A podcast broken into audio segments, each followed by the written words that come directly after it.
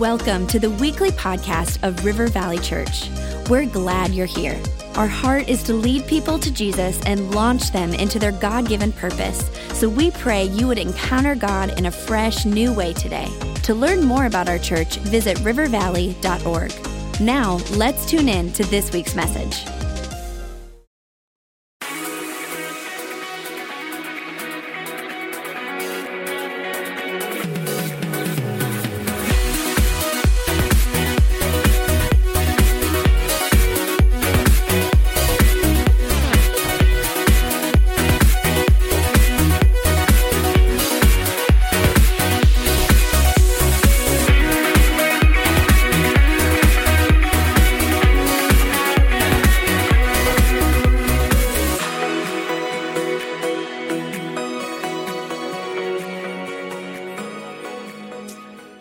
Say welcome to all of our campuses, and uh, we are multi-site church with eight campuses in Minnesota.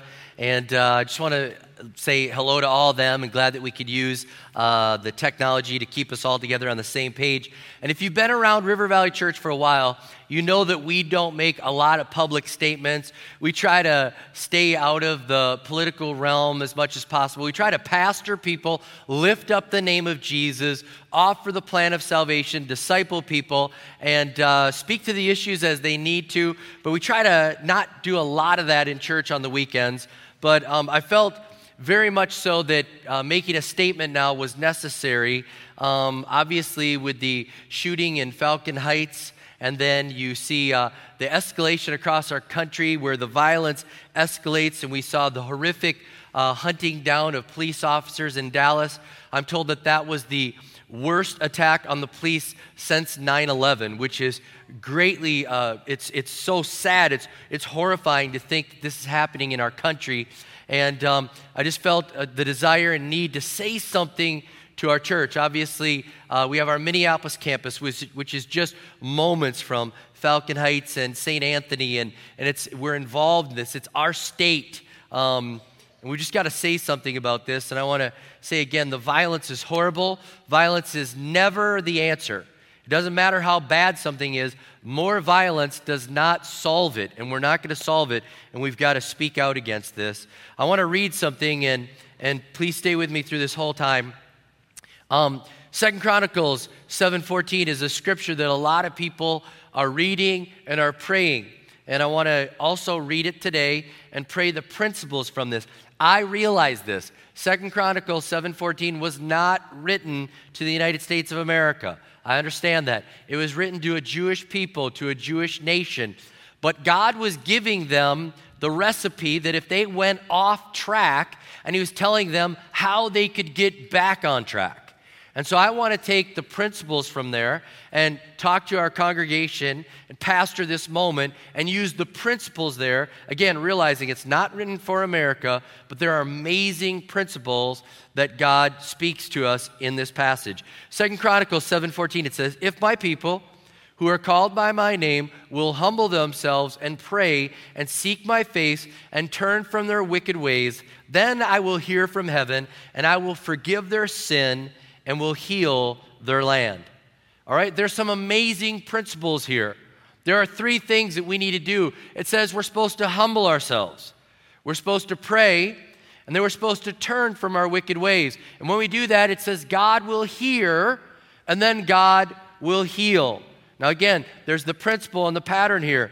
And the problem is with our society right now, there's a problem that needs to be fixed. And many people want to pray and then they want it fixed, but they don't want to humble themselves and they don't want to turn from their evil, wicked ways.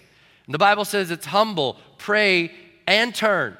We need to do all three. We can't just pray and hope. There's parts for us to do in the healing of our land and in our country. And again, the first thing is humble ourselves. And I'm just calling upon our church, I'm calling upon our state, I'm calling upon our nation. We, we are one of the largest churches in America. We're one of the largest churches in Minnesota. I believe God has called us to speak out on this and say we need to humble ourselves. We, we are so arrogant as a people. We think that we have all the answers. We don't. We need God's help. We need God's help in this moment, and it's time for us to humble ourselves and to say that we've been doing things our own way and it's not working. We've got to humble ourselves and have a posture of humility and a life that says, God, we need you. The Bible says we need to pray. We have to pray. Prayer is a beautiful thing, P- prayer is a powerful thing. Prayer is something that every believer should be involved in.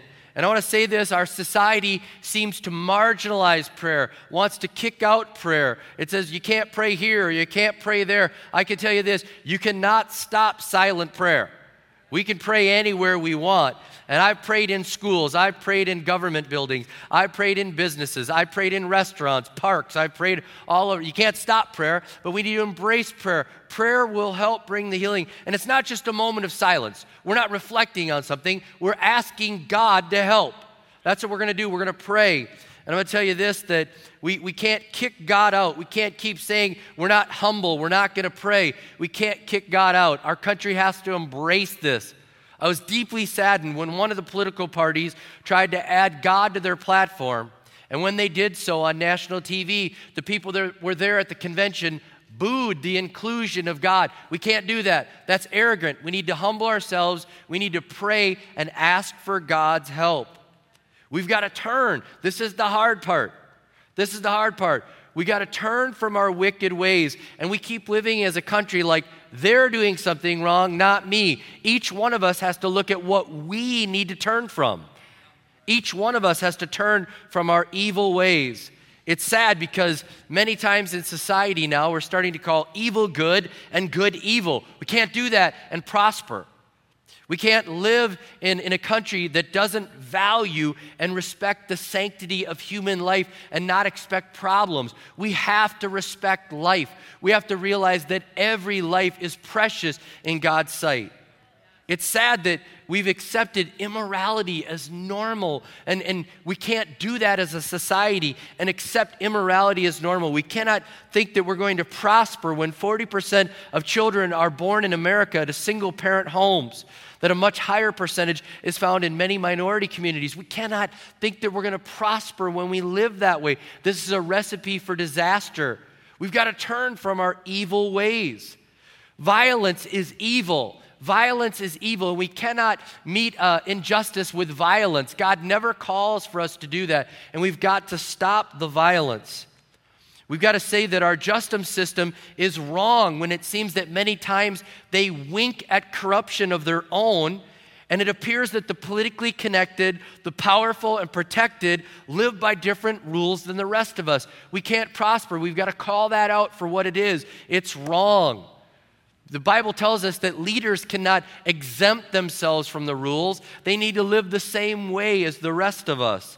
And I believe this the Bible says all of us one day will stand before a righteous judge, a judge that will truly judge people's hearts and intents. And the Bible tells us that uh, people will prosper when they use righteous judgment, when they treat people fair, no matter uh, what party, party they're part of. We've got to treat each other fair and not live in a world of political favors. Additionally, I'm calling on all of us in our church, in our state, in our nation to, if you're a leader, stop politicizing the crisis that happens every day. Stop politicizing. It seems like so many times our leaders just want to score points with their political party rather than really bring solutions. It's not sound bites. It's not uh, points that need to be made, it's healing that needs to be made. And I'm asking for our leaders to use their authority to bring healing and to unite people and to not ramp up the rhetoric, was so divisive. We need our leaders to be better than this. I believe that this is a wake up call for our country and an invitation for the church to once again shine like it needs to shine. The Bible says that we are salt and light. Church, you need to hear this. We are salt and light, and God is calling for us to bring light into the darkness. God is calling us to be salt. What does that mean? It doesn't mean that we're just flavor for the meal. When God said that we were to be the salt of the earth, He was saying that we were to be the preserving agent. In the Bible days, salt was used to keep things from rotting. I'm calling on the church to be the salt to keep this world from rotting. The world needs us to be the salt and light that Jesus calls us to be. So here's some solutions. You know about me. I'm a, I'm a leader that says we're going to get to the front row. We're going to bring solutions. We're not just going to point out the problem. We're going to bring solutions. And I'm calling on our church to live in humility. We don't have all the answers. We need to live in humility and say, God, we need your, we need your help. We need everyone involved in this. The Bible tells us God opposes the proud, but gives grace to the humble. And as we live humble lives and say, God, we need you, God will give grace. We need grace to fill in the gaps where we mess up. I'm asking for our church to pray.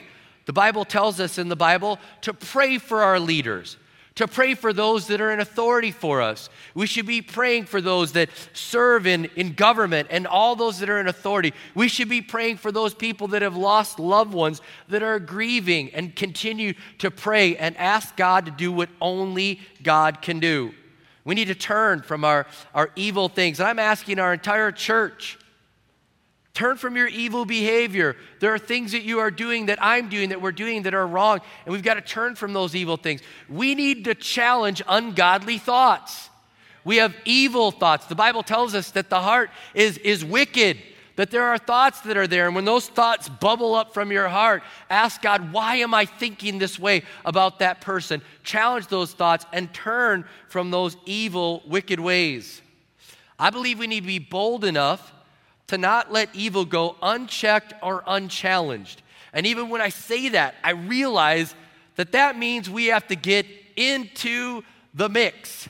That means we have to get into the mess. And I know many times when you see the mess or the mix happening, you think, I don't want to get in there. I don't want to get that on me. And many times we, we think about it, but we don't do anything about it. We've got to get into the mix and the mess, and a little bit might get on you. But if we don't rise up and say, that's not the way we want to live, that's not we want, the way we want our neighborhoods to be, that's not how we want to be as a country, as a people, then the mess will just continue to grow, and it's up to us to get into the mess and to make a difference. We can't let it go unchallenged. We have to seek out the truth. And we got to speak the truth. And I know sometimes we don't like the way the truth be- sounds because it doesn't fit our narrative. We have an angle, a narrative that we want, and sometimes the truth comes out and it doesn't support that narrative, but we've got to speak the truth even if it's painful. Everyone has to realize the truth sets people free. Now, individually, please, I'm begging our congregation, and I'm asking really again for those that will listen nationwide Stop using social media to vent. Stop it. I mean, if you want to vent, vent to God, okay? He can handle your stupidity, okay? Don't ramp up the rhetoric in social media. Let's call for healing. I think it's so sad that with our with our devices, our electronic devices, we can add to the rhetoric. We would say things through social media that we would never say to someone's face. Maybe you need someone to monitor your social media and you need to run your Facebook posts or your tweets or your Instagram by someone. If my mom has me monitor hers, maybe you need it too, all right? Feel free to delete anything that you've posted that has ramped up the rhetoric. Let's ask for healing. And I just commission our church right now to be social media chaplains. That's what I want you to be. Be a chaplain. See social media as a congregation you can minister to, and you can help bring humility and prayer and turning from wicked ways and seeing yourself as a chaplain, a mediator, someone who will lower the anger, lower the rhetoric that is out there that gets so ramped up. I'm asking you to do random acts of kindness. I believe that we can smother this world in love and random acts of kindness to our friends, to our enemies, to people different than us, and say, Lord, use me. I'll do random acts. I'll continue to live in a life of love and kindness and to do those types of things. Again, violence is never the answer. It's never the answer. Let's smother the world with kindness and love. I'm asking for our church to be active in our community. I know you're busy. I know you're busy. Many of you work jobs, two jobs. Many have two working family, you know, two people working in the family. I understand that. But I'm saying we have to be active in our community. We should be serving and leading civic groups. We should be leading the way in politics. We should be leading in our schools. And it's perfectly fine and wonderful if godly people want to run for office, to be in the school board or the city council or in government, politics, national uh, stands, you know, places. It's perfectly fine for this. Godly people can get into that arena. I'm asking for us to teach honor to our children and our students and our employees. We've lost honor. My parents taught me that people in authority should be honored and that we should honor them. I remember that if I sassed my teacher, my mom and dad were like, We're standing with your teacher, and don't sass the police, and people in authority are there for a reason. I think we need to teach honor. It doesn't mean they're perfect, but it means they have a position of honor that needs to be acknowledged. And we've lost that honor. And people say, well, if I don't like you, I won't honor you. That's not appropriate. There's a lot of people in politics that I disagree with, but I still give them honor because of their position. We have to teach honor. We have to live out love and forgiveness. Only forgiveness will stop the violence. Again, we've got to give forgiveness. And I know that it's so hard, but we've seen it. In our own church, we've had families testify that people that murdered their son, they were able to forgive that person. Only God can help you forgive someone that has done injustice to you, that has done violence to you. But I'm asking for our church to live the hard life of forgiveness. I'm asking you to control your sphere. What do I mean? Your sphere of influence, yourself, your family, your workplace, your school your place of employment. Do you understand? You can't control everywhere, but you can control around you. And I'm asking you to influence that. Charlotte Gambill was here years ago, and she preached a sermon, and she said, Own your zone. Own your zone. I'm asking you to own your zone. And you would say, Around me, this is how it's going to be. We are going to own this and, and lift people up instead of pulling people down. I know we can't change everyone, but you can change your sphere of influence. And I'm asking you to not let the magnitude of the problem cause you from doing anything. Many of us see the magnitude of the problem like, what can I do? What can I do? And that's just an attack of the enemy that causes you to sit on the sidelines. If each person would get involved, just our church alone, there are thousands and thousands of people that could be out there changing the environment. So don't let the magnitude of the problem keep you from doing something. Get out there and be involved and do something. I love what someone once said. They said, Do for one what you wish you could do for all. I can't take care of every person, but I could do for one what I wish I could do for all, and we could watch what God could do. I think there's a lie that we think that if it's not gigantic in scope, it doesn't make a difference. Little acts make a difference. One by one, they add up, and I'm asking our church to continue to make a difference one by one. And the last thing I'll say before we pray live out the greatest commandment to love God with all your heart, and then the second one, which is to love your neighbor as yourself. Love God with all your heart, and then love your neighbor like you love yourself. Get out there and love, love, love, and see what God can do. And I believe we can change this environment. So I'm asking here and at all of our campuses that we'd pray. And I'm going to ask again, as, as rare as it is for me to just stop the sermon series and to do something like this, it's also rare for me to ask you what we're about to do. But in this moment now, I want us to stand up all across all of our campuses right now to stand and I want us to join hands. I want us to move towards the middle. Again, you probably haven't held hands with someone in the church for years unless you really like them, all right? And I'm asking you to cross the aisles. Come on, squeeze together as much as you can. Reach back, reach forward, squeeze across. Hey, this is going to be solved when we step outside of our comfort zone. So I want you to do a simple thing right now, praying with the person next to you and saying, We are in this together.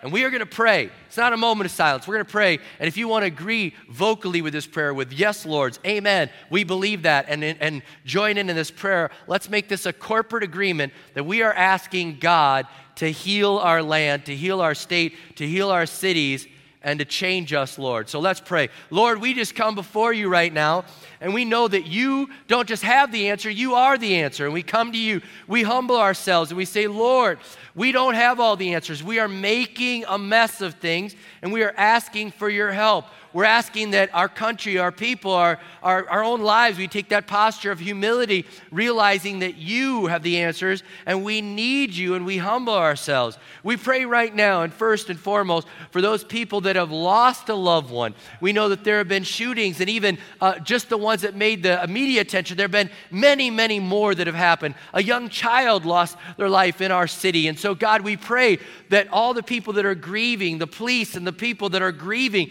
that have lost lost loved ones, help them to get the peace of God that only you can give. And instead of wanting to take vengeance and instead of wanting to be violent, I pray that they'd feel the peace of God and you would console them in their loss. I just pray for that right now. I pray for Lord Jesus, racial tensions to ease in Jesus' name. We come against any form of racism or prejudice or bias that exists. And we pray that we would challenge those thoughts as they rise up in our minds. And we would see, see that at the foot of the cross, everyone needs the blood of Jesus applied. You said in your word, Ask of me, and I'll give the nations as your inheritance. You didn't say one group was going to heaven. You said every group could go to heaven. Every group needed the blood of Jesus applied. And so, God, we're praying for every single group. Let there be no racial tension, let us see that everyone is loved by our Lord and Savior and loved by us. God, I pray that we'd elevate honor. We'd elevate honor. And I thank you right now for those people that have positions of authority right now, that serve in positions of authority. We honor them. We may disagree with viewpoints, but we give honor to whom honor is due. And they have been elected. And so we ask, Lord Jesus, that we would honor those in authority and we would no longer have hate and anger uh, living in our lives, Lord. We again say that we want to value life. We value life. We don't want to see bloodshed. We don't want to see uh, children eliminated. We don't want to see these things happen. We desire, Lord, that we would value life. Every life is precious, God. I pray that we'd bring light into dark situations. I pray that we would chaplain this world, chaplain social media, and that we would see that as a great tool for good rather than a tool for harm. Lord Jesus, help us again to turn from the evil that is in us, in our cities, in our state, in our nation. Help us to turn a light on it, realizing that the light can dispel the darkness.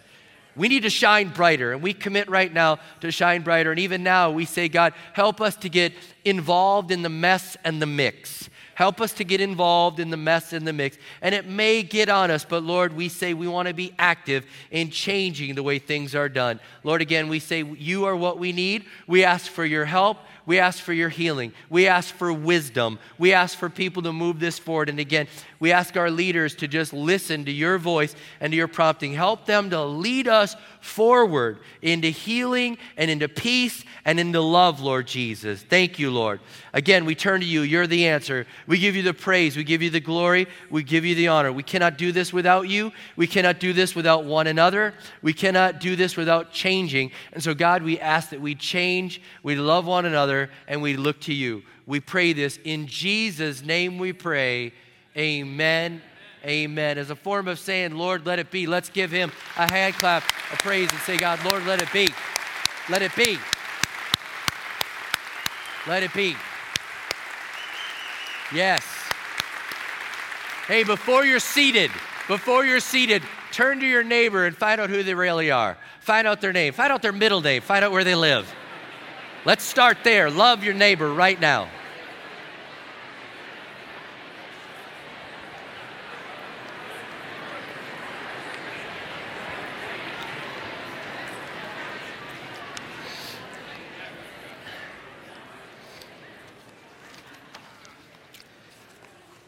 So I guess we could say that was sermon one humble, pray, turn. And then he hears, and then we have healing.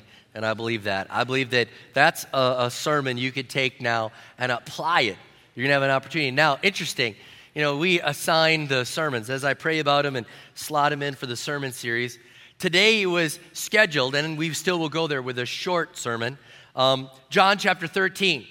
If you know about John chapter 13, that's where Jesus washes the feet of his disciples and serves them.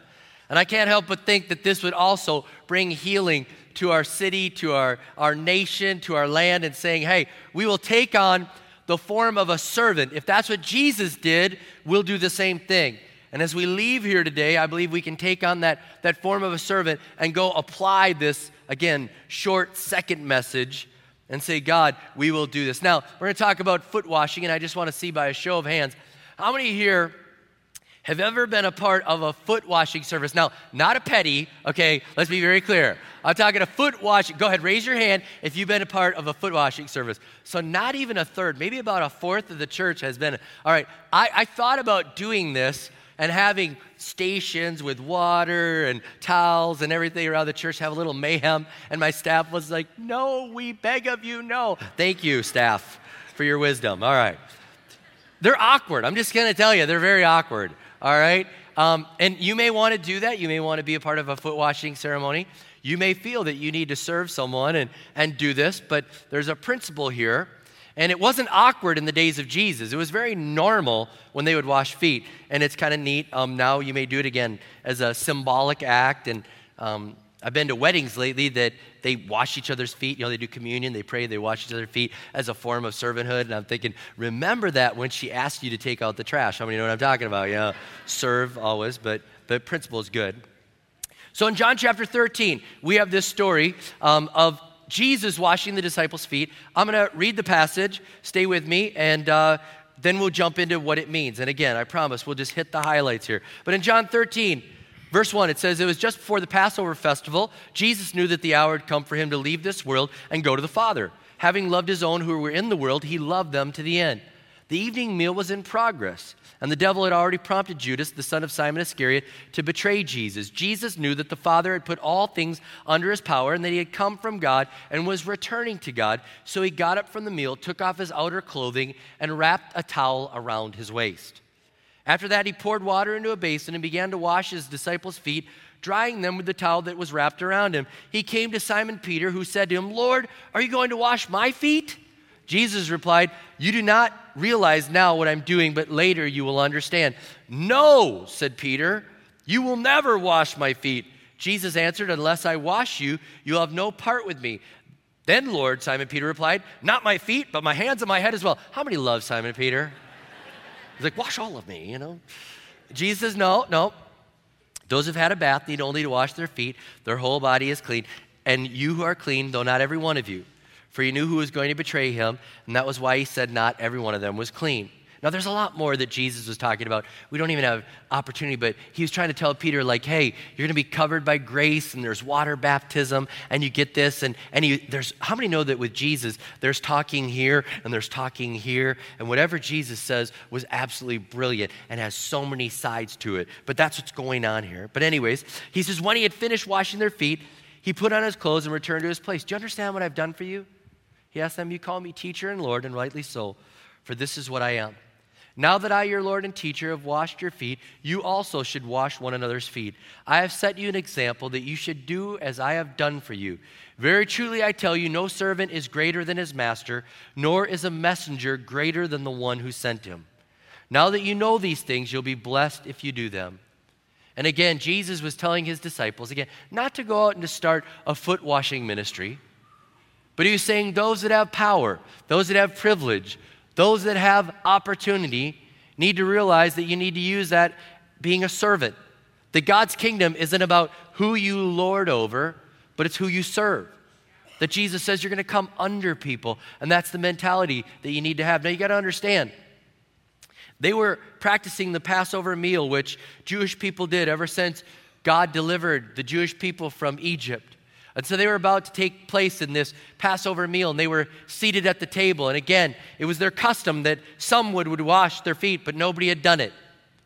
And it was their custom that they would sit at a U shaped table. And this table was actually really low to the ground, and they wouldn't really sit down, they would kneel into it. One elbow, they would kneel onto that, and then they'd use their other hand to eat. And they'd be kneeling in, so laying down on a cushion, feet behind them, faces facing each other in this U shaped table. You got to understand, Luke gives us an insight into this story, and he says moments before the disciples were arguing who's the greatest. Because they would look at the seats there and they'd be like, who's seated where? Who's got the seat of power? You know, do I have? Because whoever was the host had the seat right there and on his right hand and his left hand. And there were different assignments and different rankings to the seat. And so they're kind of like, well, how come you got that chair? And how come you got there? And they're all worried about power. Before you look down on them, we all do it. We go to banquets and weddings. We wonder, where am I seated? Table 11, table 11. Where's table 11? And you're, you're think, thinking, oh, thank God it's not the mutants at table 9. We're good, all right. And then you think, okay, am I, oh, I'm at the kids' table. Great, I'm at the kids' table. Or you're like, I'm at grandma and grandpa's. How many of you do that? Okay, they were wondering what position of power they could be in. And in this moment, Jesus is, is serving them. It's incredible when you think about what's about to happen. Jesus is about to die for the sins of the world the next day, the very next day. And Jesus is there. And instead of saying, guys, I'm about to do something incredible, somebody wash my feet. He doesn't do that. He takes the form of a servant. He doesn't say, Guys, I've really been stressing out about what's coming my way. I mean, God's revealing to me the pain that's coming my way, and I'm stressing. I'm having a bad day. Wash my feet. He doesn't do that. We would do that. We'd do that. I can remember early on in ministry, I would say to Becca, like, I'll help with the kids any night but Saturday. I got to preach on Sunday. Ah, I'm at, you know, I mean, that's the way we live, not Jesus. Jesus, like, I'm facing the big moment and I'm going to show you something. It's the heart of the servant. It's the heart of the servant. And I want you to grab that. The world's all about power and lording it over, but he's like, I want you to have the heart of the servant. It's an amazing, amazing thing. Every day is a great day to serve according to Jesus every day. The Bible tells us in Philippians 2 6 through 8, Jesus, who being in the very nature of God, did not consider equality with God something to be used to his own advantage. Rather, he made himself nothing by taking the very nature of a servant, being made in human likeness. And being found in appearance as a man, he humbled himself by becoming obedient to death, even death on a cross. Jesus served them. And I want to tell you a couple quick things, and then we'll wrap up with this. All right? Give me a few moments here. But I'll tell you this the first thing about this is Jesus really washes their feet. He didn't like say, I'm going to symbolically do that. He's like, we're going to really do this. We're going to take off the robe. We're going to get in there and we're really going to wash your feet. And he's like, I'm going to I'm going to get in there. I'm going to wrap the towel around me. We're going to get ready. We're going to really do this. And I, I want to tell you this when we serve out there, we serve out in the city, when you serve someone, it's not a symbolic photo op. Okay? Symbolic photo ops don't change the world. You need to really get down to business and serve. You need to really say, I'm going to get in there. I'm going to take on the form of the servant, the life of the servant. Lord, who do you need me to serve? I'm going to serve those people. And in your power, see it as somebody that you could serve. How can I serve these people? Jesus gets in there and really washes their feet. And again, it's really awkward for us, but it was common for them. He, he goes into the water and he gets it. And I'm just thinking, if you use your imagination at all, I mean, how many know that these guys were walking through dirt, mud, camel and donkey exhaust? You know what I'm talking about? Pooper scoopers were not invented, little plastic bags with a leash, you know what I'm saying? Yeah. And he gets down there and does the lowest job. Lowest job. It really was. The lowest person, a servant, a slave, the lowest person in the room wash feet. And yet Jesus is the highest person in the room. And he's like, This is what I'm doing. And he washes their feet. And if Jesus could take on the form of a servant and mean business, again, I really want us to mean business. When we do our serve the city, let's do it with joy. Let's mean business. Don't just go there so you can get something on Instagram or social media like cleaning the park today and all you did is point out the problem. Let's go in and really do this. Let's go in and and serve the people that are down and out. If we really believe that Jesus saw everything and rewarded us for everything we did, we wouldn't care about the photo op. We'd go and serve the least of these. We got to go and do that. Jesus served from a deeper heart. And I'm asking you that when you serve, you would serve from a deeper heart. You would say, God, help me to love the people I'm serving. Help me to love the people that I'm serving. How many know you could be serving with a fake smile? God doesn't want you to serve with a fake smile. He wants you to serve with love. Here's another thing that I love about Jesus in this moment. Nobody said, hey, somebody needs to do this. Jesus saw the need and met the need. And I'm just telling you as a church, see the need and meet the need. That's what I'm telling you to do. You say, well, I didn't know it wasn't posted. If you could post what we needed to do, you know, see the need, meet the need. I love it when people are in the bathroom and they're, they're changing out the bathroom toilet tissue and they're cleaning up the floor and they're taking out the trash and they're helping. And like, hey, there's a need. Hey, you walk in, maybe there's two greeters at the door and instead of like four, and you're like, hey, give me a badge, I'll greet. Hey, there's something that needs help, I'll do it. I'll see the need and I'll do it. I'll follow the prompt. Nobody asked Jesus to do it, but he knew what to do. How many know the Holy Spirit knows what needs to be done? And if you just ask him, he'll point you in the right direction. See the need and follow the prompts of the Holy Spirit. A friend of mine on Friday, he lives in Baton Rouge, which incidentally, another tragic shooting was there. And here he is, he pastors a very large church. He's a white guy, and he was pastoring this church, and he's driving down the road. He sees this African American couple on the side of the road, and the Holy Spirit says, Go serve them. He pulls his car over, and he said, I'm here. I'm here to help. And they said, What are you going to do? He said, I'm your servant. What do you need me to do? They're like, What? He said, Holy Spirit just told me to come over here and serve. What do you need? And they said, antifreeze. He said, Well, let's go get some antifreeze. So they we went, drove them, they got antifreeze. That didn't work. They said, jumper cables. He drove them to get jumper cables. Didn't work. They said, a ride home. And he's like, on it. And they're like, really? He's like, there's nothing you could ask me to do right now that would be outlandish because the Holy Spirit told me to serve you right now. And they're like, well, that doesn't happen every day. How many know if we take on that posture, as a servant. And we say, Lord, here am I, send me. T- what do you want me to do? I'll follow the prompt. This world will be changed if we take on that mentality and serve people. He told them to imitate him, and it wasn't, again, not in actual foot washing, but in serving. And I'm asking you to serve. I'm asking you to see this as a way to imitate Jesus by serving in this church, outside of this church, in this community, by helping people. Instead of just pointing out the problem, let's solve the problem and grab the towel and make a difference. The hospitals need us, the shut ins need us, the, our enemies need us, children need us, those down and out need us. Let's help solve the problems with the heart of a servant, the actions of the servant, the towel. Stop worrying about the titles that you have and grab a towel and let's be servants. Last thing that happens, and I'll close with this Jesus had the right motive, the right heart, and did it. And when he challenged us to do it, here's what happens to us when we serve. How many know when you serve someone, there's a lot of inner dialogue that's going on inside your mind? You know, you may, like, I'm here to serve, and they're like, all right, you go over there. You're like, oh, great, I got the worst spot. Seriously, that's real. And then the Holy Spirit's like, but you're here to serve, right? Yeah, but they gave me the word. I got a lot more skills than this, Lord. And the Holy Spirit's like, come on, where's your heart? And how many know that the Holy Spirit starts working on you? So you're doing something serving somebody, and while you're serving, all of a sudden the Holy Spirit starts working on you. If you pass that, how many know that all of a sudden the Holy Spirit, you're serving with the right attitude? Then the Holy Spirit will open up something new, like have you ever thought about doing this? New ministries are birthed out of serving. New callings are birthed out of serving. Christian maturity happens out of serving because there's so much internally that's going on when you're externally serving somebody. So Jesus says, now that you know what to do, go do it. Imitate me. And I'm asking for our church to take on the heart of the servant. And I think John 13 was very appropriate for where we're at. How can we serve our city? How can we serve our fellow man? How can we serve our friends, our enemies? How can we make a difference by wearing the towel of servanthood? And when I get done praying, I want you to go and do likewise. I want you to go look for a place to serve, follow the prompt.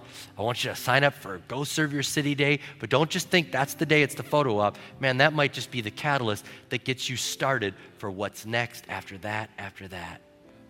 So, Lord, I pray right now that we would grab the towel. We'd let go of the title. Many of us hold positions of power and authority, and I pray that we'd realize it's through serving that we can change this world. You said for us to live that way, and I pray that we would. I thank you for the humility that you modeled and you showed. You, you left heaven to save us. There's no sacrifice we could make that would even come close to that sacrifice. And so I pray that we'd leave our comfort to serve. Leave our comfort to serve. And I pray, Lord Jesus, that when we serve, we do it with love. And I pray, Lord Jesus, the touch of Christ would be felt when we do it. People would know we love them so much when we're serving them. They'd feel as if they were touched by Jesus Christ when we go and serve. I pray you'd give us great ideas. I pray you'd give us obedience to follow those great ideas. And I pray that you'd help us to be formed in your image by serving. In Jesus' name I pray. Amen. Amen.